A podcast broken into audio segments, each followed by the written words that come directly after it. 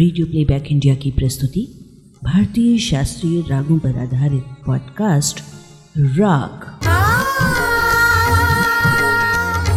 आलेख, श्री कृष्ण मोहन मिश्र. प्रस्तुति, संज्ञा टंडन.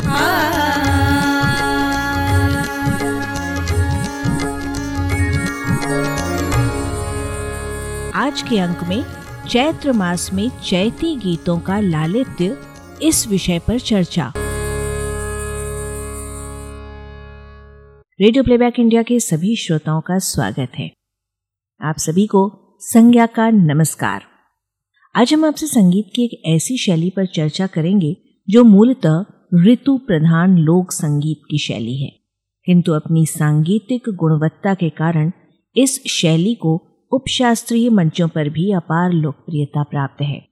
भारतीय संगीत की कई ऐसी लोक शैलियाँ हैं, जिनका प्रयोग उपशास्त्रीय संगीत के रूप में भी किया जाता है। होली पर्व के बाद आरंभ होने वाले चैत्र मास से ग्रीष्म ऋतु का आगमन हो जाता है। इस परिवेश में चैती गीतों का गायन आरंभ हो जाता है।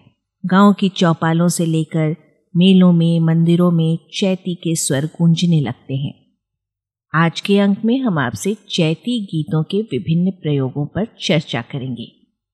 उत्तर भारत में इस गीत के प्रकारों को चैती, चैता और घाटों के नाम से जाना जाता है। चैती गीतों की प्रकृति प्रेरित धुने, इनका श्रृंगार रस से ओत प्रोत साहित्य और चाचर ताल के स्पंदन में निबद्ध होने के कारण ये लोक गायकों के साथ साथ उपशास्त्रीय गायक वादकों के बीच समान रूप से लोकप्रिय है। चैती गीतों का मूल स्रोत ही लोक संगीत है। किंतु स्वर, लय और ताल की कुछ विशेषताओं के कारण उपशास्त्रीय संगीत के मंचों पर भी बेहद लोकप्रिय है। इन गीतों के वर्ण विषय में श्रृंगार, रस के संयोग और वियोग दोनों पक्ष प्रमुख होते हैं। अनेक चैती गीतों में भक्ति रस की प्रधानता होती है। चैत्र मास की नौमी तिथि को राम जन्म का पर्व मनाया जाता है। इसके साथ ही बासंती नवरात्र के पहले दिन, अर्थात चैत्र शुक्ल प्रतिपदा को भारतीय पंचांग के नए वर्ष का आरंभ भी होता है। इसलिए चैती गीतों में राम जन्म, राम की बाल लीला, शक्ति स्वरूपा देवी दुर्गा तथा नए संवत के आरंभ का उल्लास भी होता है। इन गीतों को जब महिला या पुरुष एकल रूप में गाते हैं तो इसे चैती कहा जाता है। परंतु जब समूह या दल बनाकर इसे गाया जाता है तो इसे चैता कहा जाता है। इस गायकी का एक और प्रकार है, जिसे घाटो कहते हैं। घाटों की धुन चैती से थोड़ी भिन्न होती है। इसकी उठान बहुत ऊँची होती है और केवल पुरुष वर्ग ही इसे समूह में गाते हैं।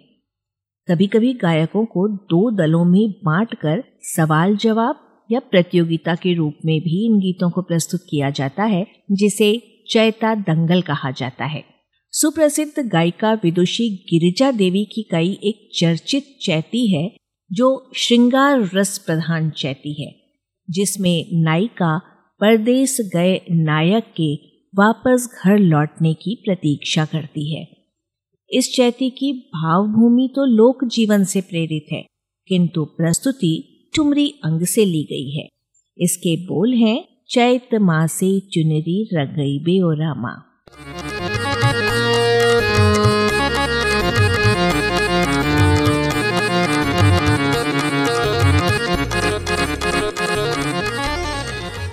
ये मान्यता है कि प्रकृति जनित नैसर्गिक रूप से लोक कलाएँ पहले उपजी।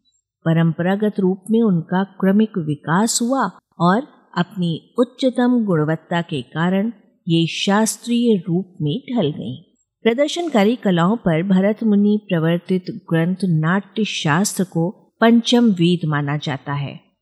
नाट्य शास्त्र के प्रथम भाग, पंचम अध्याय की श्लोक संख्या सत्तावन में ग्रंथकार ने स्वीकार किया है कि लोक जीवन में उपस्थित तत्वों को नियमों में बाँध कर ही शास्त्र प्रवर्तित होता है।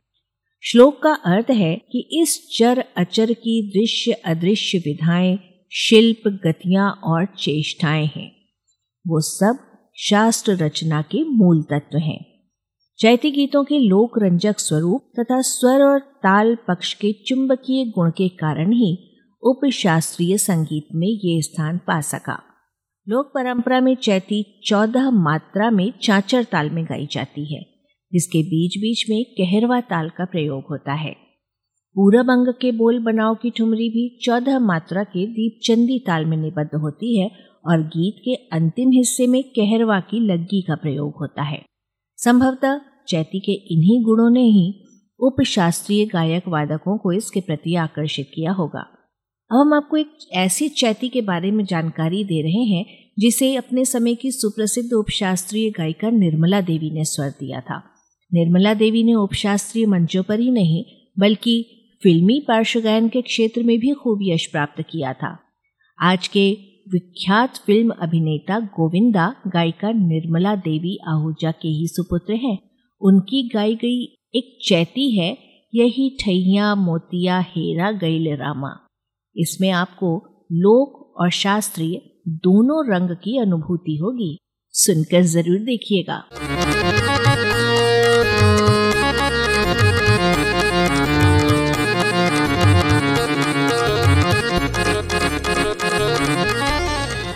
चैती गीतों की प्रचलित धुनों का जब सांगीतिक विश्लेषण किया जाता है तो हमें स्पष्ट अनुभव होता है कि प्राचीन चैती की धुन और राग बिलावल के स्वर में पर्याप्त समानता है। आजकल गाई जाने वाली चैती में तीव्र मध्यम के प्रयोग की अधिकता के कारण ये राग यमनी बिलावल की अनुभूति कराता है। उपशास्त्रीय स्वरूप में चैती का गायन प्रायः राग तिलक कामोद के स्वरों में भी किया जाता है। परंपरागत लोक संगीत के रूप में चैती गीतों का गायन चाचर ताल में होता है, जबकि पूरब अंग की अधिकतर ठुमरियाँ चौदह मात्रा की दीपचंदी ताल में निबद्ध होती हैं। दोनों तालों की मात्राओं में समानता के कारण भी चैती गीत, लोक और उपशास्त्रीय दोनों स्वरूपों में लोकप्रिय हैं। भारतीय फ़िल्मों में चैती धुन का प्रयोग तो कई गीतों में किया गया है, किंतु धुन के साथ साथ ऋतु के अनुकूल साहित्य का प्रयोग कुछ गिने चुने फिल्मी गीतों में ही मिलता है। उन्नीस में कथा सम्राट मुंशी प्रेमचंद के बहुचर्चित उपन्यास गोदान पर इसी नाम से फ़िल्म बनी थी। इस फ़िल्म के संगीतकार विश्वविख्यात सितार वादक पंडित रविशंकर थे, जिन्होंने फ़िल्म के गीतों को पूर्वी भारत की लोक धुनों में निबद्ध किया था। लोकगीतों के विशेषज्ञ गीतकार अनजान ने फ़िल्म के कथानक, परिवेश और चरित्रों के अनुरूप ही गीतों की रचना की थी। इन्हीं गीतों में एक चैती गीत भी था, जिसे मुकेश के स्वर में रिकॉर्ड किया गया था। गीत के बोल हैं, हिया जरत रहत दिन रैन हो रामा। फ़िल्म के पर्दे पर यह चैती गीत अभिनेता राजकुमार पर अभिनीत किया गया है। इस गीत में आपको चैती गीतों के समस्त लक्षण परिलक्षित होंगे। इस गीत में राग, तिलक, कामोद का आधार और दीप चंदी ताल का स्पंदन भी मिलेगा। आप इस गीत का आनंद लीजिए और मुझे इस अंक से यही विराम देने की अनुमति दीजिए। अगले अंक में भी हम चैती गीतों पर चर्चा जारी रखेंगे।